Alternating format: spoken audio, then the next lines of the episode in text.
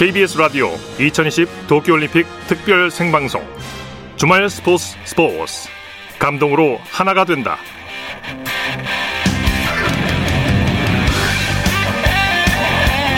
여러분 안녕하십니까 아나운서 이창진입니다. 8월의 첫날 기분 좋은 소식으로 시작합니다. 여서정 선수가 한국 여자 체조 역사상 처음으로 올림픽 메달을 따냈습니다. 기계체조 도마 결선에서 종합 3위로 동메달을 획득했는데요. 1996년 아틀란타 올림픽 남자 도마에서 은메달을 딴 여홍철 KBS 체조 해설위원의 대를 이어서 25년 만에 같은 종목 결선에서 따낸 메달이라 더 의미가 큰데요. 그 감격의 순간을 잠시 후에 여홍철 KBS 해설위원 연결해서 다시 한번 느껴보도록 하겠습니다. 아, 그리고 조금 전에 들어온 소식인데요. 남자 높이뛰기 결선에 진출한 우상혁 선수 2m 35를 넘어서 한국 신기록을 달성을 했고요. 아직 경기는 진행 중에 있습니다. 아주 느낌이 좋은데요. 우리 육상의 역사를 새로 쓸지 기대해 보겠습니다. 자, 도쿄올림픽이 이제 반환점을 돌았죠. 올림픽 역사를 새롭게 쓰기 위한 우리 선수단의 도전은 계속되고 있는데요. 여자 배구 한일전에서 승리한 감동의 순간을 비롯해서 우리 선수단의 활약상을 조목조목 정리해 드리겠습니다. 2020 도쿄올림픽 대회 9일째 지금 출발합니다.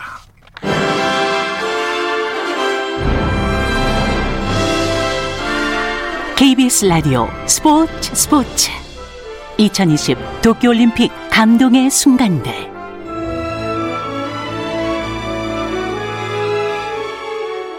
대한민국의 여서정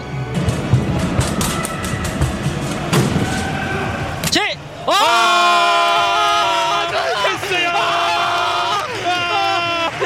지금 당직이다 연대상 자 올림픽 동화 종목 2차 시기 출발합니다.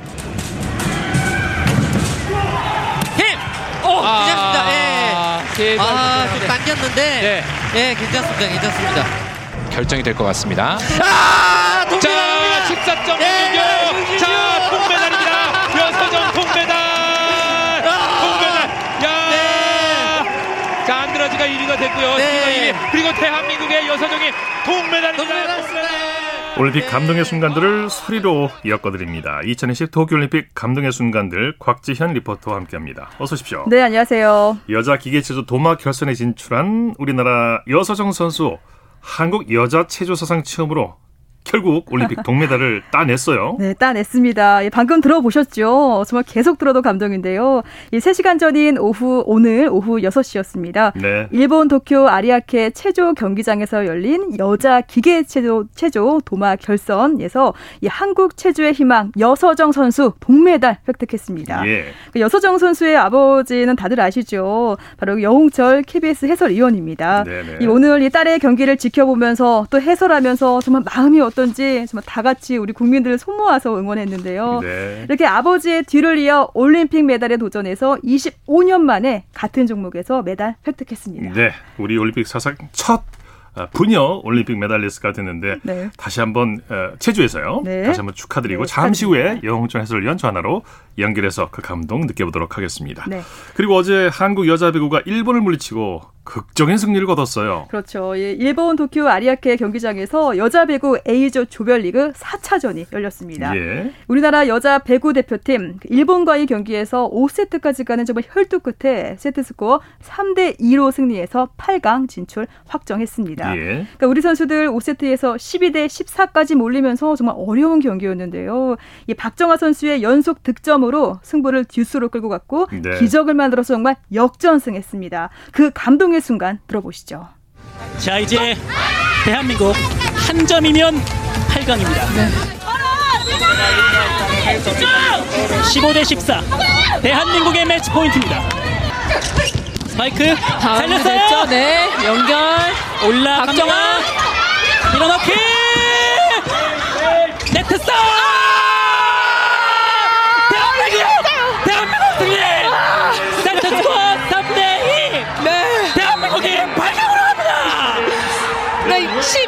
12대 14로 지고 있었단 말이에요. 네.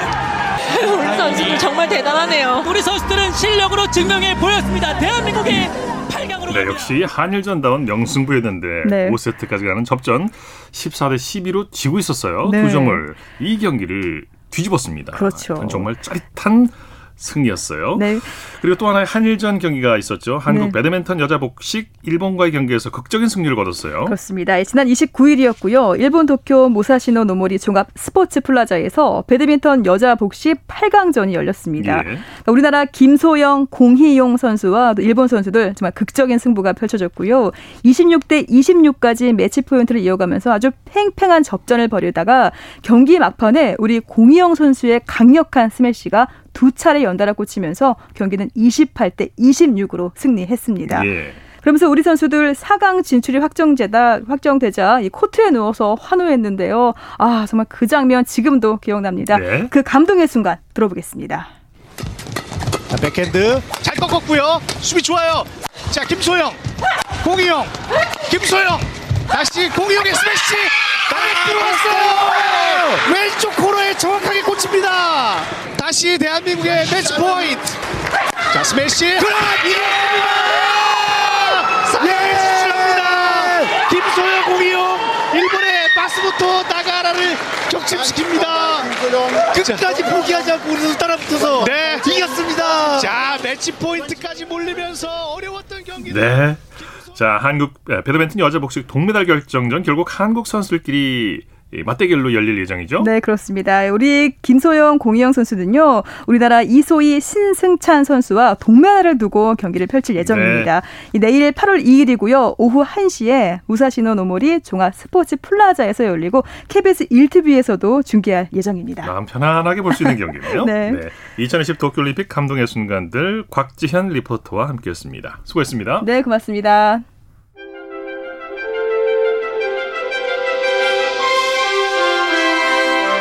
여기는 도쿄올림픽 스타디움입니다. KBS 라디오 스포츠 스포츠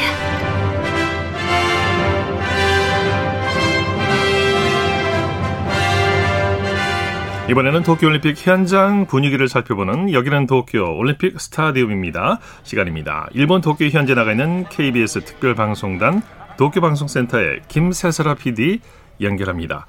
수고 많으십니다. 네, 안녕하세요. 네, 오늘 도쿄 날씨는 어떻습니까? 아, 도쿄는 낮에는 최고 기온이 34도까지 오르면서 좀 더운데요. 네. 밤에는 이제 선선합니다. 그래서 네. 28도 정도로 그렇게 덥지 않고 야구 보기 딱 좋은 날씨입니다. 네 네. 지금 기- 야구장에 계십니까? 네, 또 저는 지금 일본 아. 가나가나, 가나가와현 요코하마 스타디움에 나와 있습니다. 예, 네. 지금 도미니카 공화국 상대로 우리 한국 야구 대표팀의 녹아웃 스테이지 1라운드가 치러지고 있는데요.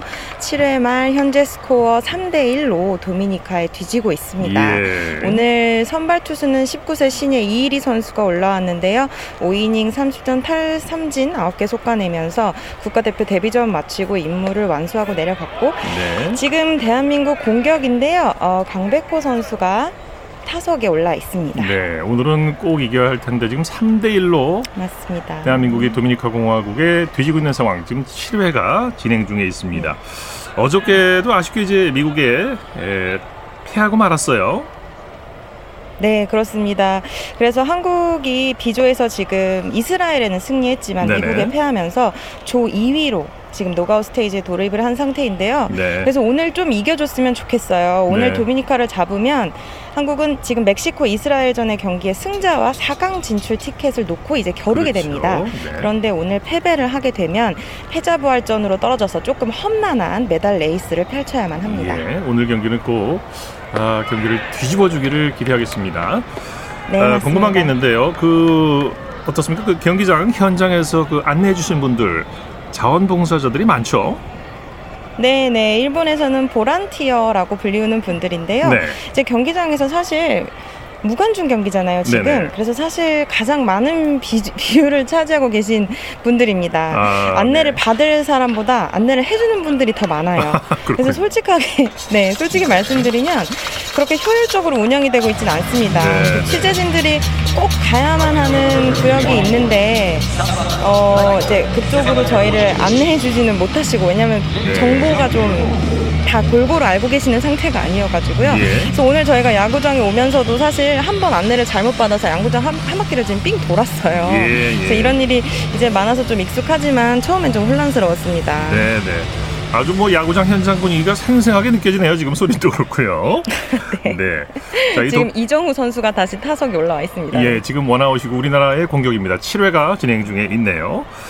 네. 이 도쿄올림픽이 1년이 연기되면서 기존에 자원했던 사람들이 대거 이탈하는 일도 있었다면서요?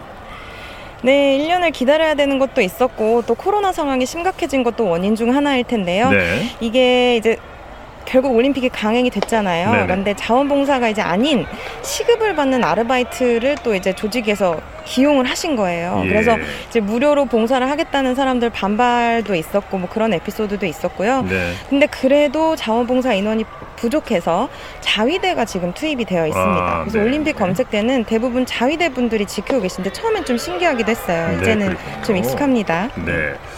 이제 올림픽 절반이 지나고 있는데요. 앞으로 이제 어떤 경기가 남아 있는지 소개해 주시죠. 네, 앞, 앞서서 곽전 리포터께서 잘 소개를 해주셨는데요. 내일 저희 배구장 갑니다. 여자 배구 마지막 조별 예선 세르비아전 편안하게 보고 올 예정이고요. 네. 또 내일 오후 3시에 배드민턴 여자 복식 대한민국 대표팀 두 팀이 동메달을 놓고 겨루게 됩니다. 김소영 공이영조, 이소희 신승찬조의 대결 관심 있게 많이 지켜봐 주시기를 바랍니다. 네, 소식 감사합니다. 네, 감사합니다. 여기는 도쿄 올림픽 스타디움입니다. KBS 특별방송단 도쿄 방송센터의 김세슬아 PD였습니다.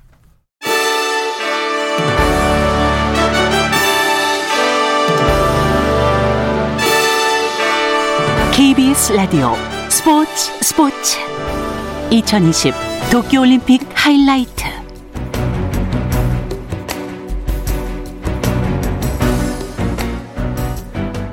KBS 라디오 2020 도쿄올림픽 특별 생방송 주말 스포츠 스포츠 감동으로 하나가 된다 함께하고 계십니다. 지금 시각 9시 12분 지나고 있습니다. 이어서 우리나라 선수들의 주요 경기 소식, 메달 순위, 경기 일정 등을 총 정리해드립니다. 2020 도쿄올림픽 하이라이트 대한민국 최고의 스포츠 평론가 두 분과 함께합니다. 스포츠 평론가 기영로 씨, 최동호 씨 스튜디오에 나오셨습니다. 어서 오십시오. 안녕하세요. 네, 안녕하세요. 네. 여서, 여서정 선수의 동메달 얘기 다시 할 수가 없는데 먼저 그 감동의 순간 다시 한번 들어보도록 하겠습니다. 대한민국의 여서정 제 아! 아! 됐어요. 아! 지금 당직이다 연결사. 자 올림픽 동화 종목 2차 시기 출발합니다. 아, 괜찮습니다. 예. 아, 좀 당겼는데. 네. 예, 괜찮습니다. 괜찮습니다. 결정이 될 것 같습니다. 아, 자, 14점 네, 김 자, 동메달입니다. 여서정 동메달. 아, 동메달. 야. 네. 자, 안드라지가 1위가 됐고요. 네. 1위. 그리고 대한민국의 여서정이 동메달입니다. 동메달. 동메달. 예. 아, 아 잘했습니다. 축하합니다. 네. 아. 네, 한국 체조사를 다시 쓴 순간인데 아, 여서정 선수의 동메달 소식 정말 가슴 뭉클하고 기쁜 소식입니다. 이 경기를 KBS ETV로 중계를 했는데요. 아버지 여홍철 KBS 해설위원이 해설을 했습니다. 아, 여서정 선수가 정말 그 어제 말씀드린 대로 역사상 처음으로 여자 체조상 처음으로 올림픽 메달을 따냈어요. 네. 에, 사실 1차 시기만 해도 15.33이 됐기 때문에 네. 금메달이 유력했었거든요. 예. 2차 시기에서 착지에 약간 문제가 있어서 예. 착지만 잘했으면 금메달입니다. 네. 아, 역시 체조는 착지가 가장 중요한데 에, 여, 여수성 선수의 메달은 한국 여자 체조 사상 최초의 메달이고 그렇죠. 또 부녀 간의 최초의 올림픽 메달이라는 아주 갖가지 신기록을 세웠는데 네. 여수성 선수 나이가 지금 18세 아닙니까? 네. 앞으로 어, 어, 프랑스 올림픽까지 충분히 그때는 색깔이 어, 금색깔이 될 가능성이 아주 높다 그렇게 볼 수 있겠어요. 네, 우리가 네. 기대해도 되죠. 어, 결승에 진출한 선수들 중에서 유일한 또 동양인 선수였고요. 자, 그럼 여기서 1996년 아틀란타 올림픽 은메달리스트 어, 이번에 딸의 경기를 해설 맡아주신 여홍철 KBS 해설위원 전화 연결해서 오늘 경기 얘기를 좀 나눠보도록 하겠습니다. 이영철 위원님 축하드립니다. 네, 감사합니다. 예, 우리 국민 모두가 축하를 해야 될 일이고요. 또 아버지로서 네. 얼마나 기쁘세요? 아, 지금 너무 솔직히 기뻐서 무슨 말씀을 드려야 될지 모를 정도로 지금 뿌듯합니다. 네, 지금 숙소에 와 계십니까? 네, 지금 집에 들어왔어요. 해설 끝나고요. 아, 그러시군요. 네. 네. 자, 스튜디오에 스포츠 평론가 기영로 씨, 최동원 선생님 두 분 나와 계십니다. 인사 나누시죠? 안녕하세요. 예, 안녕하세요. 네. 오늘 축하드리고요. 네. 예, 지금 3년 전에 자카르타 팔렘방 네. 아시안 게임 때 금메달, 이번에 동메달. 네. 기분이 어떻게 네. 다릅니까? 어, 일단 올림픽은 그 아시안 게임보다 더 큰 대회잖아요. 네. 그래서 뭐 팔렘방 아시안 게임은 금메달을 땄을 때 그 기분과 지금 기분이 거의 같다라고 보시면 됩니다. 네. 네. 오늘 두 번째 착지에서 네. 약간 불안하지 않았습니까? 네. 예. 그, 그게 원래는 잘 떨어지는 거죠? 오늘 약간 긴장했나 아, 보죠? 네. 지금 제가 그 봤을 때는 그 예선전 때만 해도. 네. 그, 그 정도의 착시만 해도 금메달을 좀 가능할 거라는 좀 생각을 좀 했었거든요. 그렇죠, 아, 예. 네. 근데, 예, 근데 착지에서 조금 실수가 좀 크게는 아니지만, 그래도 좀 뒤로 물러나는 바람에. 네. 그래도 저는 너무 만족합니다. 왜냐면, 어, 여자 체조 차, 사상 첫 또 올림픽 메달이기 때문에. 네, 그렇죠. 또 다음 파리 올림픽에서는 또 동기 부여가 되지 않을까. 네. 그런 또 생각도 한번 해봤습니다. 네. 예. 여 교수님, 이제 최동호입니다. 네, 안녕하세요. 예. 그, 오늘 결선에 오른 선수 가운데 이제 가장 고난이도 기술, 난도 네. 6.2짜리를 딱 승부수처럼 딱 들고 나왔잖아요. 네. 자, 그런데 이제 국내에서 이 여서정 기술이 성공할 때도 있고 실패할 때도 많이 있었어요. 네. 그러니까 승부수처럼 딱 갖고 나온, 나왔는데 그 우리 여 교수님 느낌은 어땠어요? 어, 저는 결승전 때는 자기 본인 여서정 기술을 해야지만이 메달권에 진입할 수 있다라고 생각을 했거든요. 예. 왜냐면, 어, 도마 종목은 두 개의 기술을 평균 점수로 나누기 때문에 네. 예. 선전에 뛰었던 기술을 가지고는 조금 힘들지 않을까 생각을 했었거든요. 또 이게 또 이정식 감독님이라 또 여서정 선수도 결승전일 때, 때는 본인의 기술을 해야 된다라고 분명히 또 생각을 하고 있었었고 예. 또 그래야지만이 메달을 또 딸 수 있는 그런 그 점수가 나올 수 있기 때문에 당연히 본인도 그렇게 생각을 하고 있었던 것 같아요. 네. 음. 혹시요 시몬 네. 바일스 선수가 안 나온다 그럴 때 어떤 생각이 드셨어요? 아, 뭐 시몬 바일스 선수가 워낙 또 이게 또 큰 선수고 또 워낙 잘하기 때문에 그래서 내심 금메달도 조금 노려볼 만하다라는 그런 생각은 좀 가지고 있었죠. 네, 네. 이제 네. 파리 올림픽이 3년밖에 남지 않았잖아요. 네. 어떤 점을 좀 보강해야지 거의 완벽하게 금메달까지 가능하다고 보고 계세요? 어, 연습 때는 지금 또 신기술 하나를 더 연습을 하고 있어요. 아, 그래요? 예, 예. 네, 예. 또 지금 여서정 기술에서 반바퀴를 더 비틀어서 예. 어, 그러니까 남자 기술로 따지면 여투 기술을 지금 연습을 했었었어요, 그래서. 아, 아버지가 했던 음, 기술? 네, 예. 그래서, 어, 만약에 그 기술만 된다면, 뭐, 시몬발 선수하고도 뭐, 이게 조금 해볼만 하다라는 생각을 좀 가지고 있거든요. 네. 네. 또 두 번째 기술 같은 경우도 더 반바퀴를 비틀어서, 그러니까 천, 천 전체적으로 0.8을 더 올릴 수가 있거든요. 아. 네. 네, 그래서 이번 올림픽에서는 그 본인이 연습하는 그 신기술보다는 또 여서정 기술을 하는 게 더 낫다라고 판단이 돼서 한것 같고요. 네. 앞으로 3년 후에는 파리 올림픽이 있기 때문에 네. 저는 어 주위에서도 그래요. 체조 관계자분들이 지금 도쿄 올림픽보다는 파리 올림픽 때 더 금메달 가능성이 높다라고 그렇게 이야기를 하시는 예. 분도 많고 좀 치는 분들도 많아요. 그러고 보니까 네. 올림픽이 3년 남았네요. 네, 그렇네요. 네, 맞습니다. 네. 저기 중계 방송 하시고 지치셨을 때인데 이렇게 인터뷰에 응해 주셔서 감사드리고요. 네, 한- 아닙니다. 한 국 최초로 부녀 메달리스트라는 새 역사를 쓰셨는데 다시 한번 축하드리고 네, 감사합니다. 이건 좀 솔직히 말씀해 주셔야 될 것 같은데 솔직히 네. 전문가시니까 네. 따님이 저 어떤 메달을 따겠다 이렇게 기대를 하셨을 것 같아요. 아, 저는 그냥 메달 색깔 관계없이 그냥 메달만 따도 나는 저는 좋다라고 생각했거든요. 왜냐면 네네. 결승전에 들어가는 것도 솔직히 여자 체조 사상 또 최초고 그렇죠. 네, 또 그리고 이번 올림픽 도쿄 올림픽 때도 돈바 결승전 보면 다 뭐 유럽 선수나 중미권 선수들이 대부분이었거든요. 아시아에서 네. 들어가는 선수들 여서정 선수 혼자였고. 네네. 그래서 어, 메달만 딴다면은 좋다라고 생각했지 메달 색깔은 그렇게 생각해본 적은 음. 없던 것 같아요. 그 내심 시몬 바이, 바일스 선수가 그렇게 출전을 좀 포기했을 경우에는 이제 메달 색깔이 좀 확실하다, 상관없이 메달은 확실하다고 생각은 네, 했었죠. 네. 이것도 네, 좀 솔직히 네. 말씀해 주시면 감사하겠는데 네. 아빠가 기대했던 것보다 그 여서정 선수가 잘했나요? 아니면 좀 모자랐나요? 어, 절반 절반입니다. 반반입니까?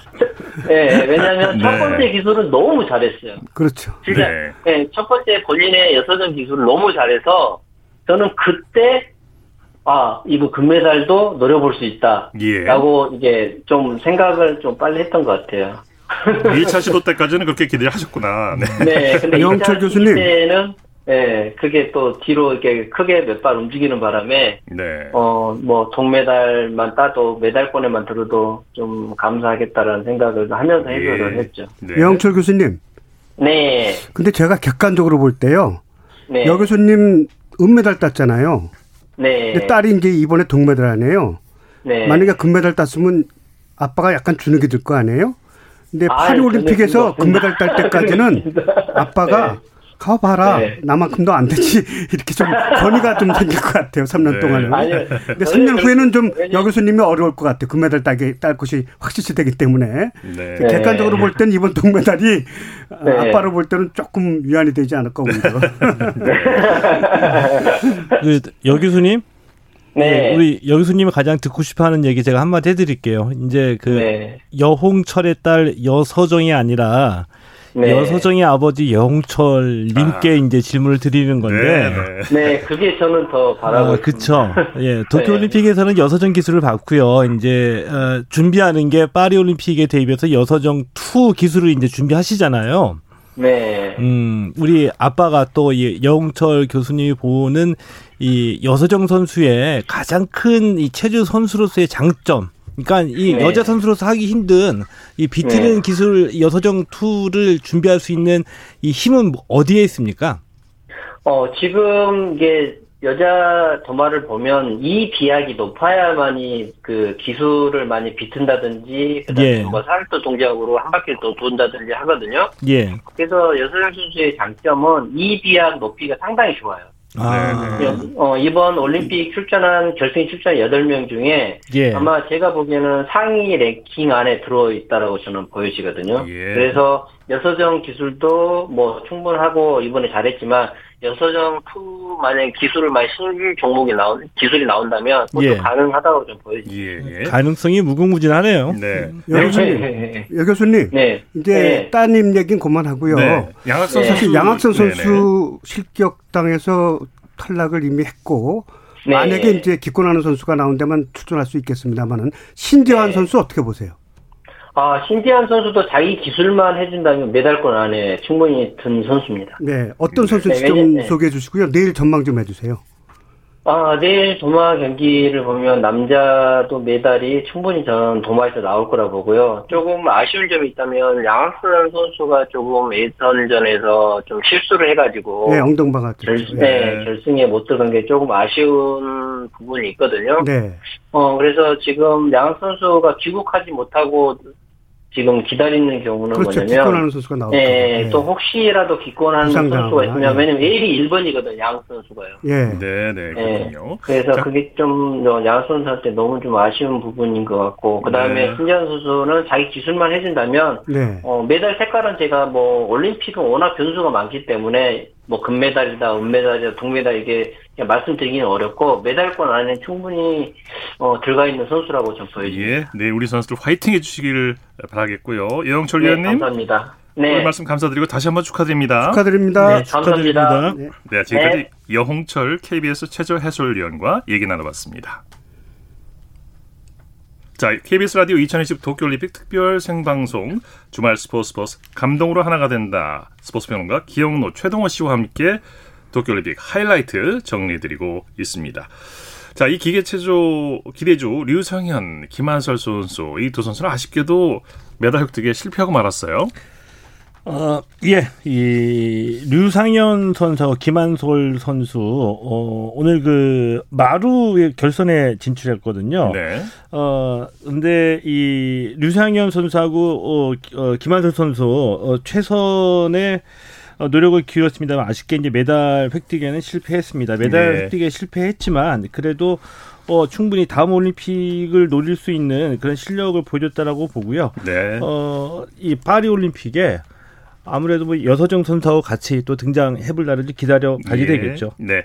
자, 배구 얘기를 좀 해보죠. 어제 저희가 생방송하고 있을 때 5세트가 진행 중이었고 아주 접전을 펼치고 있었는데 결국 아, 3대 2로 일본을 꺾고 이제 8강행을 확정을 졌는데 그야말로 대역전 드라마를 썼습니다. 어제 열린 그 감동, 한일전 감동의 순간을 다시 들어보겠습니다. 자, 이제 대한민국 한 점이면 8강입니다. 네. 15대 14 대한민국의 매치 포인트입니다. 스파이크 살렸어요. 네 연결 올라갑니다. 밀어넣기. 네트 싸 대한민국!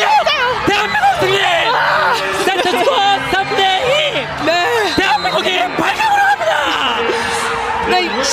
14로 지고 있었단 말이에요 네. 네, 이번 올림픽 경기 중에서 손꼽히는 정말 감동의 최고의 순간이 아닌가 싶어요. 더구나 상대팀이 일본이었기 때문에 더욱더 네. 감격적이었고 원래 마지막 세트 12대 14면은 이게 랠리 포인트 시스템이라는 긴장되고 네, 네. 정말 거의 8, 90% 넘어가는 경기죠. 넘어, 넘어가죠. 예, 여기서 통계상. 이제 예, 박정아 선수가 4포인트 가운데 3포인트를 냈어요. 한 예. 포인트는 이제 일본이 실수한 를 거고. 네네. 그래서 어제 1등 공신은 예, 사실 박정아가 될지도 모른다. 뭐 이런 아, 얘기도 하고 있는데 어쨌든 김연경 선수와 바, 아, 박정아 선수가 해냈다. 뭐 네. 이렇게 볼 수 있겠습니다. 네. 뭐 김연경 선수 어제 막 30득점 하면서 이제 팀 승리를 이끌었는데 그 일본 언론에서도 인정을 했거든요. 예. 한국에서 왜 이 배구 여제라고 불리우는지 납득이 갔다 했는데 이제 김연경 선수의 활약을 보면 네.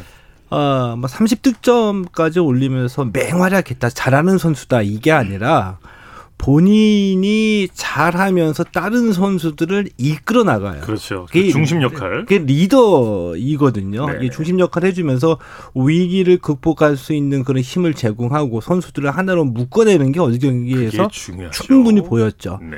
플레이메이커, 예. 키 역할을 하는 예. 거죠. 또 하나는 이제 김연경 선수가 이제 이 스파이크 능력, 강력한 스파이크라든지 이런 거는 네. 이제 아마 세계에서 가장 뛰어나진 않아요.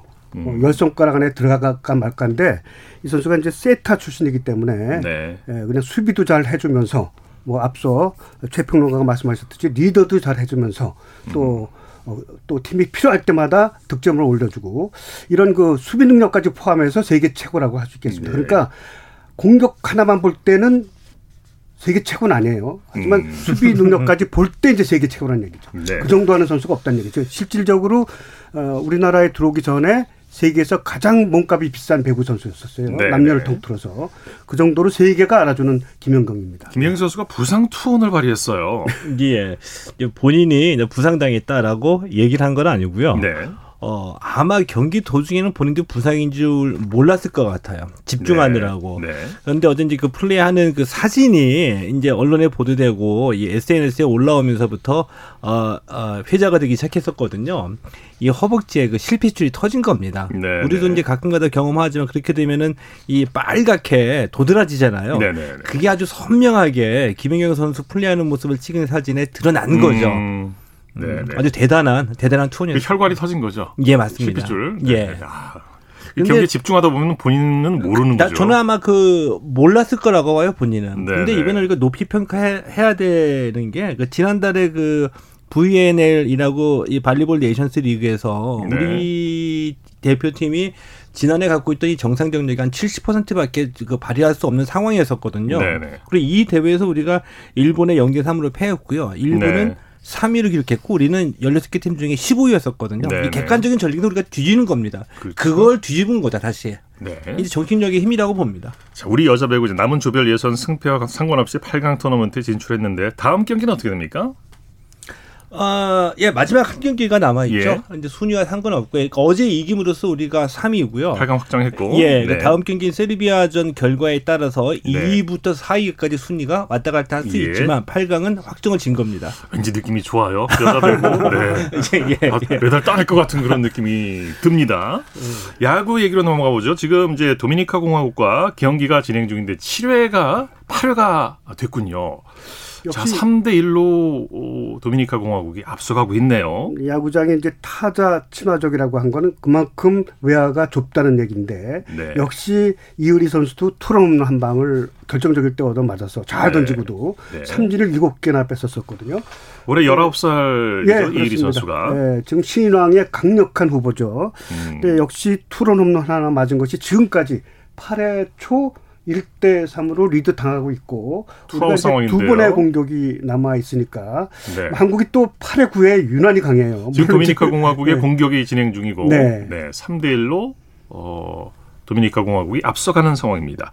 오늘 이 도미니카 공화국과의 경기는 녹아웃 스테이지인데요. 이 녹아웃 스테이지가 뭔지 우리 최동호 위원께서 예. 좀 설명을 해 주시죠. 어, 어떤 분이 그렇게 말씀하시더라고요. 이 그 도쿄올림픽 야구 대진표 어, 결승전까지 나온 거다 보니까 이거 이해하는데 한 30분 걸렸다. 예. 음, 이게 녹아웃 스테이지라는 말이 지금 언론에 자꾸 보도가 되고 있거든요. 간단하게 네. 어, 비유해서 말씀을 드리면 어, 이 조별리그 끝나는데 토너먼트가 되면은 한 번의 이 패배가 곧바로 어, 탈락이죠. 그렇죠. 근데 노가웃 스테이지에서는 이 패자 부활전 개념의 기회를 줍니다. 네. 그러니까 두 번의 기회가 주어집니다. 음. 아, 이 때문에 어, 이 조별리그 우리가 2위를 했기 때문에 B조 2위이기 때문에 A조 2위 도미니코 공화국과 오늘 경기를 하고요. 여기에서 이긴 팀이 3위 팀 간의 경기에서 승리한 팀과 경기를 해서 네. 준결승에 올라갈 기회를 잡는 경기를 하는데 네. 그 맞상대는 또 1위 팀끼리의 겨, 경기에서 승리한 팀이에요. 네네네. 아, 때문에 이, 이, 이겨서 올라가는 데에서 탈락한 팀에게 두 번의 기회가 주어지는 경기의 개념이다 이렇게 생각하시면 될 것 같습니다. 네네. 그러니까 이제 오늘 도미니카 공화국을 이기면 4강전 진출을 다툴 수 있게 되는 네, 거죠. 그렇게 되는 거죠. 그렇게 되는 뭐 거죠. 이런 방식을 한 것은 뭐 객관적으로 볼 때 일본이 이번에는 반드시 금메달 따겠다. 네네. 아무래도 선수 중에 일본이 가장 두터우니까 혹시 한번 어, 상대팀 투수한테 말려서 패할지도 모르니까 네. 그걸 갖다 방지하기 위해서 일본이 그렇게 만든 것 같습니다. 네. 이제 두 번의 공격 기회, 두 회의 공격 기회가 있는데 3대 1 두 점 차 충분히 만회할 수 있고 역전할 수 있는 그렇죠. 기회가 예. 있습니다. 농구 얘기해 보죠. 여자 농구가 13년 만에 올림픽 본선 무대에 진출했는데 조금 전 9시부터 세르비아와 어, 조별리그 최종조를 치르고 있어요. 어, 예, 그렇습니다. 네. 조금 전에 9시에 세르비아와의 이 조별리그 경기가 시작이 됐거든요. 네네. 근데 이 여자 농구는 우리가 그 국제 무대에서 어, 경쟁력이 있었던 종목이거든요. 그렇죠. 자, 그런데 네. 이 베이징 올림픽 이후에 한 번도 어, 이 나가지 그 올림픽 본선에 올라가지 못할 정도로 어, 굉장히 좀 부진했습니다. 이번에 네. 도쿄 올림픽이 다시 이제 올라가게 된 거고요. 어, 이 여자농구가 이번에 도쿄 올림픽에서 지금까지는 좀 부진하죠. 오늘 그 네. 그 세르비아를 이겨야지 어, 이 8강 진출을 간신히 이제 바라볼 수 있는 그런 상황이거든요. 네. 근데 세르비아가 유럽 선수권대회에서 우승을 차지한 팀이기 때문에 객관적인 네. 전력에서 우리가 좀 어렵죠. 힘들고요. 네. 언제 지금 현재 이제 소식이 들어왔는데요. 여자농구 2쿼터 5분이 지나고 있는 현재 세르비아 대 한국 25대 15 어, 우리나라가 지금 지고 있네요. 10점 차로 세르비아가 앞서가는 상황. 2쿼터 5분이 지나고 있습니다. 예, 최소한 이 세르비아를 13점 차 이상으로 이, 겨야지 8강을 아. 바라볼 수 있는데 네. 언제나 유로팀과의 경기에서 우리의 핸디캡, 이 높이의 네. 문제가 가장 좀 문제가 될 겁니다. 힘을 내주길 바라겠고요. 예. 자, 그럼 여기서 우리 여자 농구의 역사를 쓰신 여자 농구의 전설 산증인입니다. 어, 박찬숙 전 감독 연결해서 이야기를 나눠보도록 하겠습니다.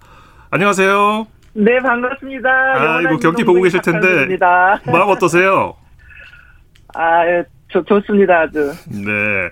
우리 선수 신장 열세에도 불구하고 열심히 잘하고 있죠? 글쎄요, 네. 지금 뭐, 정말 손에 땀을 쥐고 보고 있는데. 네. 우리가 항상 그, 그, 취약점, 시, 뭐, 신장의 열쇠, 또 체력의 열쇠 이래가지고 지금 네. 좀 고전을 하고 있는데 아주 잘 싸우고 있습니다. 우리 선수들 최선을 다해줬으면 좋겠습니다. 네. 끝까지. 자, 스튜디오 스포츠 평론가 기영로 최동호 선생님 두 분 나와 계십니다. 인사 나누시죠? 네, 안녕하세요. 안녕하세요. 아유 반갑습니다. 잘들 계시죠? 예 예. 아테네 올림픽 때 저 밥 맛있게 해줬죠? 그러셨군요. 아유 너무 감사합니다. 지금도 기억하고 있어요. 네, 네. 우리 박찬수 감독님께서 같은 일들인데 세상에 네. 세월이 많이 흘렀습니다. 아유 20년 가까이 됐네요. 그래 말이에요. 네. 요리를 잘하시는 모양이에요. 아 잘해요. 어. 그때 KBS 어, 기사단이라든지 네. 다 해줬어요. 네. 아, 이거 애쓰셨군요. 어, 요리까지 잘하시는지 몰랐습니다. 네. 아유, 아닙니다. 그냥. 네네. 이 현역 때 경기하실 때도 많이 긴장을 하셨겠고, 지금 이제 후배들 경기를 보시면, 글쎄요, 보는 입장에서 더 떨릴 것 같아요. 네, 사실은 제가 경기할 때보다요. 네. 솔직히 말씀드리면 지금 우리 선수들이 뛰고 있는 그 자체가 왜 제가 긴장이 돼야 되는 거죠? 네. 아주 긴장되고 떨리고 마음 조이고 아주 힘들 힘들어 죽겠습니다. 나도 모르게 그렇게 되죠. 네. 네. 저기 자동적으로 그렇게 됩니다. 그리고 네. 제가 그 코트에서 뛴 기분으로 예. 지금 응원을 지금 많이 하고 있습니다. 네. 84년 LA 올림픽 때 이제 은메달 땄잖아요, 우리가요. 네. 그때 이제 센터가 188 박찬숙 씨인데 상대 네. 팀들은 더 컸잖아요, 그때도 지금처럼. 어떻게 그걸 그렇죠. 극복해냈어요? 뭐 보통 상대가 2m가 넘었죠, 다들. 그때도? 근데 그걸 네네. 어떻게 극복해냈어요? 그래서 뭐 그 선수보다 두세 발 더 먼저 뛰어야 되지 않겠습니까? 네. 지금 우리 또, 예. 네, 네. 지금 우리 후배들은 또 상대보다 네. 또 두세 번더 발빠르게 움직여야 되고 몸도 네. 움직여야 되고 또 사실은 제가 제일 괴로웠던 거는 네. 신장도 신장이지만 몸싸움이었습니다. 아, 체중도 밀리니까. 네. 네. 근데 지금은 사실은 우리 저 박지수 선수 같은 경우는 이제 네. 저보다 이제 훨씬 크고 잘 지금 어 상대적으로 해서 잘 싸워주고 있고 중심을 잘 지키고 있는데 네.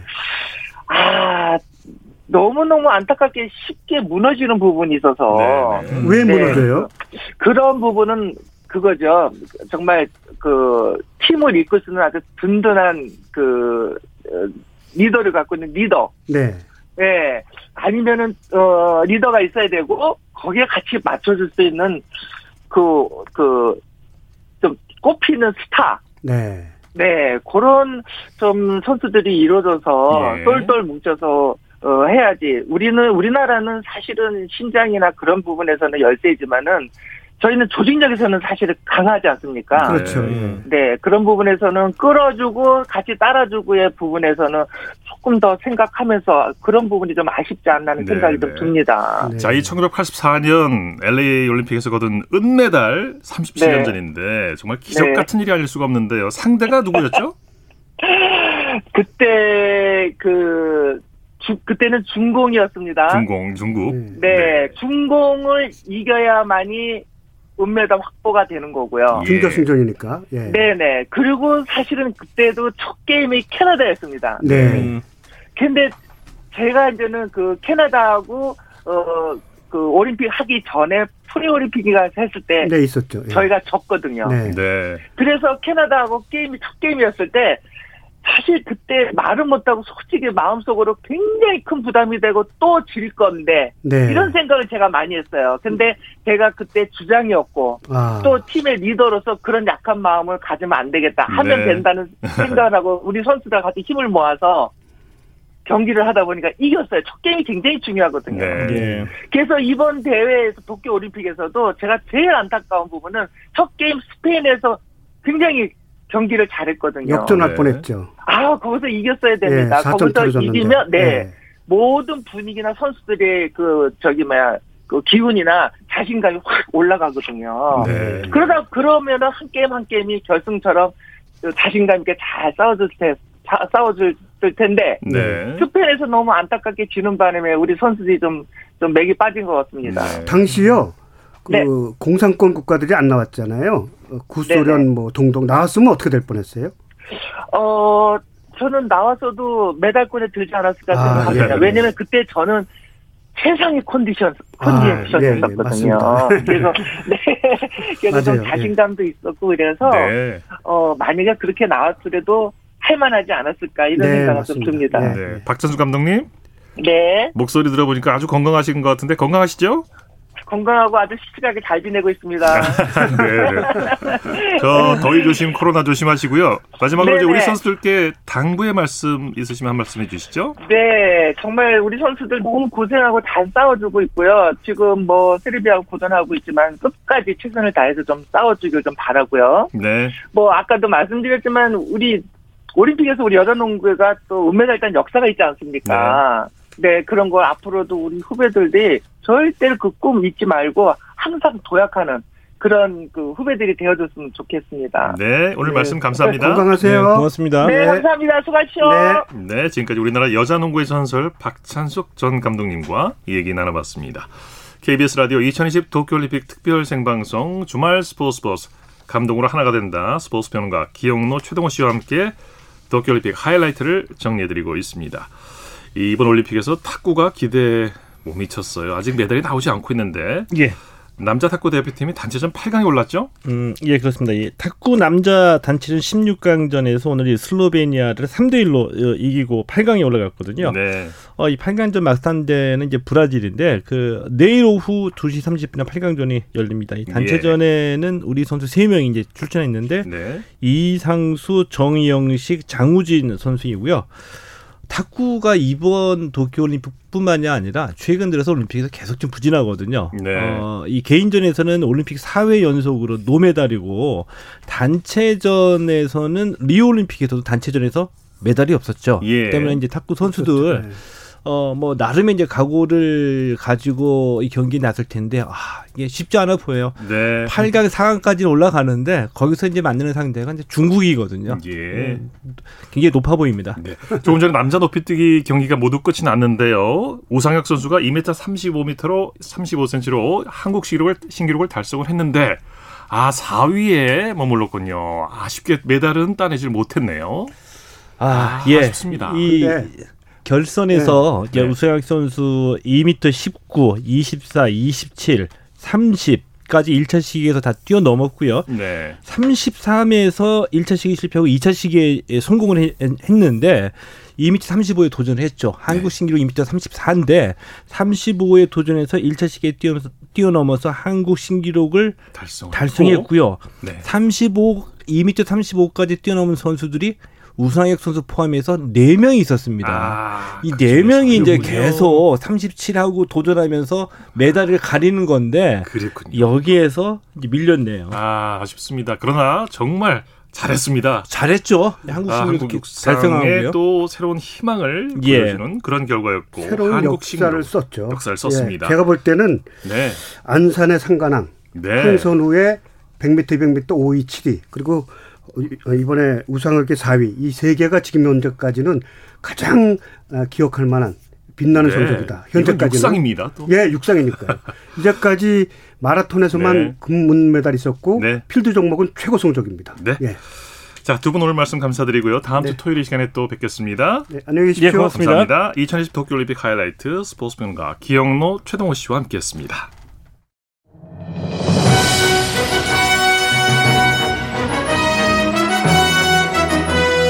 대한민국 올림픽 영웅들 KBS 라디오 스포츠 스포츠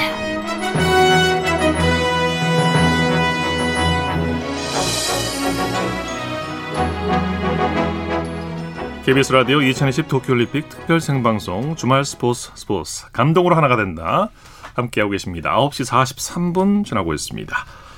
자 마라톤 손기정 선수의 금메달을 시작으로 역대 올림픽에서 대한민국을 빛낸 우리 영웅들을 살펴보는 대한민국 올림픽 영웅들 시간입니다. 정수진 리포터와 함께합니다. 어서 오십시오. 네, 안녕하세요. 자, 오늘은 누굽니까? 네, 2020 도쿄올림픽에서 한국 수영의 현재이자 미래로 떠오른 선수가 있죠. 바로 뉴 마린보이 황선우 선수인데요. 그래서 네. 오늘은 원조 마린보이 박태환 선수의 이야기를 함께 하려고 합니다. 네, 그래서 이제 네. 뭐 제2의 박태환, 음, 뉴 마린보이다. 뭐 이런 얘기도 나오고 있죠. 그렇죠. 근데 박태환 선수가 이미 2005년도에 한국 신기록 을 6개나 어, 작성을 했고 이후 2006년 도하 아시안 게임에서 자유형 200m, 400m, 1500m에서 금메달을 따면서 3관왕을 하는데요. 그러면 1500m에서 아시아 신기록을 기록하면서 우승을 하고 동시에 3관왕이 되는 그 내용부터 들어보시죠. 한국 수영의 간판 박태환 선수가 수영 역사를 새로 썼습니다. 박태환 선수는 남자 자유형 1500m에서도 아시아 신기록으로 우승하며 3관왕을 달성했습니다. 네, 앞서 보신 것처럼 오늘 경기 참 끝까지 손에 땀을 쥐게 하는 역전에 역전을 거듭했는데요. 자, 24년 만에 수영에서 일궈낸 3관왕의 쾌거 김봉진 기자의 보도로 함께 보시겠습니다. 마지막에 오기까지 중국의 장린과 숨막히는 레이스를 펼쳤습니다. 역전과 재역전 속에 박태환은 900m 지점부터 독주를 시작했습니다. 특유의 뒷심을 발휘하며 14분 55초 03 아시아 신기록까지 세우며 우승했습니다. 200m와 400m에 이어 1500m까지 정상에 올라 대회 3관왕의 영광도 안았습니다.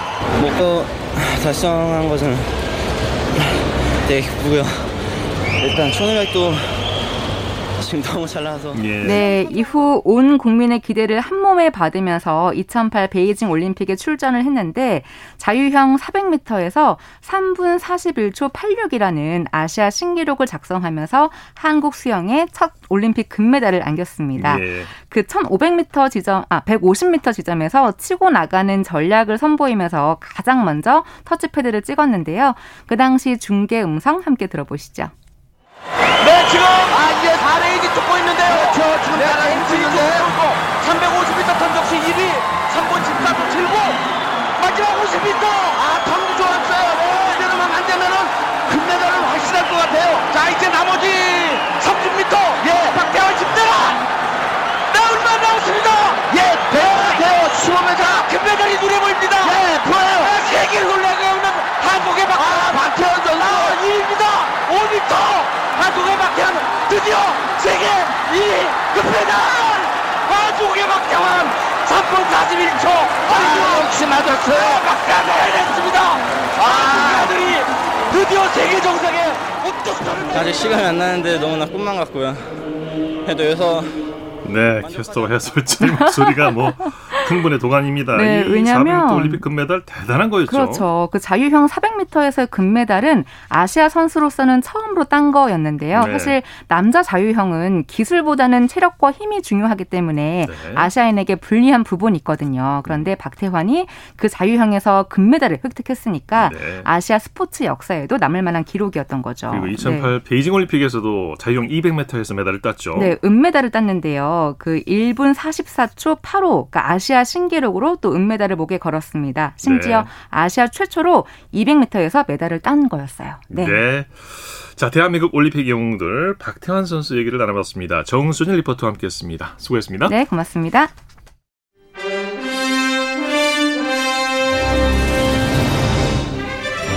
KBS 라디오 스포츠 스포츠 2020 도쿄올림픽 와이드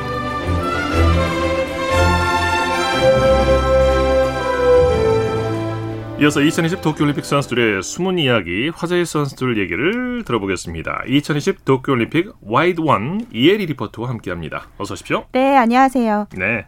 네, 오늘 자랑스러운 세계 최강 양궁 국가대표팀이 인천공항을 통해서 귀국했습니다. 오늘 들어왔죠. 네, 귀국 현장에서 금메달을 목에 걸고 환하게 웃는 남녀 양궁 국가대표 선수들의 모습 볼 수 있었는데요. 네. 이 먼저 양궁 남녀 혼성에 이어서 여자 단체전 그리고 여자 개인전까지 금메달을 따는 안산 선수 금메달을 3개를 목에 걸고 귀국을 했는데요. 안산 선수의 소감부터 들어보시죠. 언니들과 함께 단체전을 우승할 수 있어서 정말 너무 감사하고요. 재밌게 즐기면서 한 시합이어서 후회 없는 올림픽이 된 것 같습니다. 하계에서는 제가 처음이라고 들었는데 정말 영광스러운 타이틀을 가질 수 있게 되어서 너무 감사하고요. 이렇게 올림픽이 끝났지만 그래도 안좋아하지 않고 조금 더 열심히 해서 좋은 모습 보여드리도록 하겠습니다. 개인전 시합을 할 때 150점 만점을 쏘는 게 제 운동선수로서의 목표가 아직 남아있기 때문에 그 걸걸 한번 이뤄내보고 싶습니다.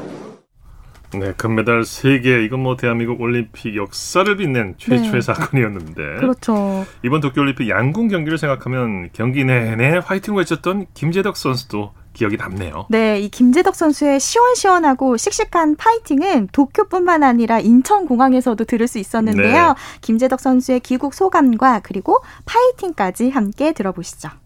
남자 단체전 우승도 하고 혼성 단체전 우승을 해가지고 기분 좋고요. 후회 없이 올림픽을 했던 것 같습니다. 저 자신이 양궁 국가대표가 되고 나서 목표는 일단은 올림픽에 출전해서 남자 단체전 우승을 보고 있었습니다. 근데 이제 노력한 만큼 결과는 나왔다 생각하고 욕심 없이 자신 있게 시합을 했습니다. 이제 오진익 선수나 김우진 선수를 믿고 파이팅을 외치면서 단체전의 팀워크가 좋았습니다. 하나, 둘, 셋, 화이팅! 화이팅! 네. 자, 그리고 이번 양궁에서 참 재미있던 일이 있었어요. 재미있는 네. 일이. 화살이 화살을 맞추는 이른바 로빈, 로빈 후드 샷. 네.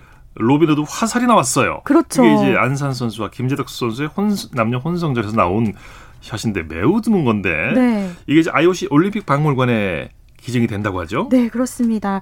이 당시 안산 선수가 쏜 화살이 10점에 꽂혀 있던 김제덕 선수의 화살을 꿰뚫었거든요. 예. 이 혼성전 멕시코와의 준결승전에서 정말 이 깜짝스러운 이런 장면을 또 연출을 했는데요. 경기 이후에 세계 양궁 연맹은 이번 올림픽에서 처음 선보인 이 양궁 혼성전을 기념하기 위해서 화살 기증을 제안했고요. 예. 이 두 선수 모두 흔쾌히 허락했습니다. 예. 이 오늘 양궁협회 대한양궁협회 공식 소셜 네트워크 에 따르면 안산 선수와 김제덕 선수의 의미 있는 로빈 후드 화살과 그리고 사인한 유니폼까지 스위스 로잔에 있는 올림픽 박물관에서 만나볼 수 있게 됐습니다. 이 두 선수가 안산 김제덕 두 선수가 로빈 후드 화살 들고 네. 인터뷰하는 모습을 봤는데 되게 신기하고 본인들도 네. 어, 이것도 이렇게 로빈 후드 샷을 쏴보는 게 소원이었다. 그렇죠. 이런 얘기도 하더라고요. 네. 네 아무튼 다시 한번 두 선수 축하드립니다. 자, 이혜리 리포터와 함께했습니다. 도쿄올림픽 와이드 원 수고하셨습니다. 네, 고맙습니다. 자, 이어서 일본 도쿄로 가보겠습니다. 도, 도쿄올림픽 화제와 다양한 에피소드를 살펴보는 2020 도쿄올림픽 와이드 일본 현지 김민정 통신원 전화로 만나봅니다. 안녕하세요. 네, 안녕하세요. 도쿄의 김민정입니다. 네, 먼저 오늘 일본의 코로나19 확진자 숫자부터 살펴볼까요? 네, 지지통신 보도에 따르면 오늘 하루 도쿄의 확진자가 3,058명, 전국에서 8,697명으로 어제 12,000명이었으니까 예. 그것보다는 확실히 많이 줄었고요. 다만 도쿄의 경우 하루 만 건 정도밖에 검사를 하지 않은데 확진율이 정말 상당히 높습니다. 예. 선수와 관계자는 오늘 18명이 확진을 받아서 누계 259명으로 늘었고 하지만 오늘 조직위원회 무토 사무국장은 감염자를 신속하게 감지하고 격리하고 하고 또 감염이 퍼지지 않도록 적절한 조치를 강구하고 있다며 올림픽과 감염자의 수는 관계가 없다라고 대답을 했습니다. 네. 스가 총리와 고이케 유리코 도쿄 도지사도 올림픽과 인구의 유동성은 관계가 없다며 코로나와 올림픽은 무관하다고 말했는데요. 예. 한편 오늘 전국의 도지사들이 모여서 지금 여름 방학이고 곧 일본 추석인 오봉이지만 귀성은 원칙적으로 중지하거나 연기를 해달라고 요청을 했습니다. 네. 오늘 도쿄에서 자택에서 요양을 하고 있는 사람들이 만 명이 넘는다는데 네. 지금 뭐 중증이 되어서 구급차를 불러도 구급차가 부족하고 네. 구급차가 와도 병상이 없어서 병원에 갈 수 없다고 하는데요. N, 네, NHK 보도에 따르면 일부 지자체는 가정에서 사용할 수 있는 산소 농축 장치를 확보를 해서 이제 이 요양하는 사람들에게 이걸 이제 나눠줄 것으로 보인다라고 보도했습니다. 일본 사람들이 지금 올림픽을 즐길 수 있는 정신적 여력이 없는 상황이 맞긴 네. 맞네요. 네.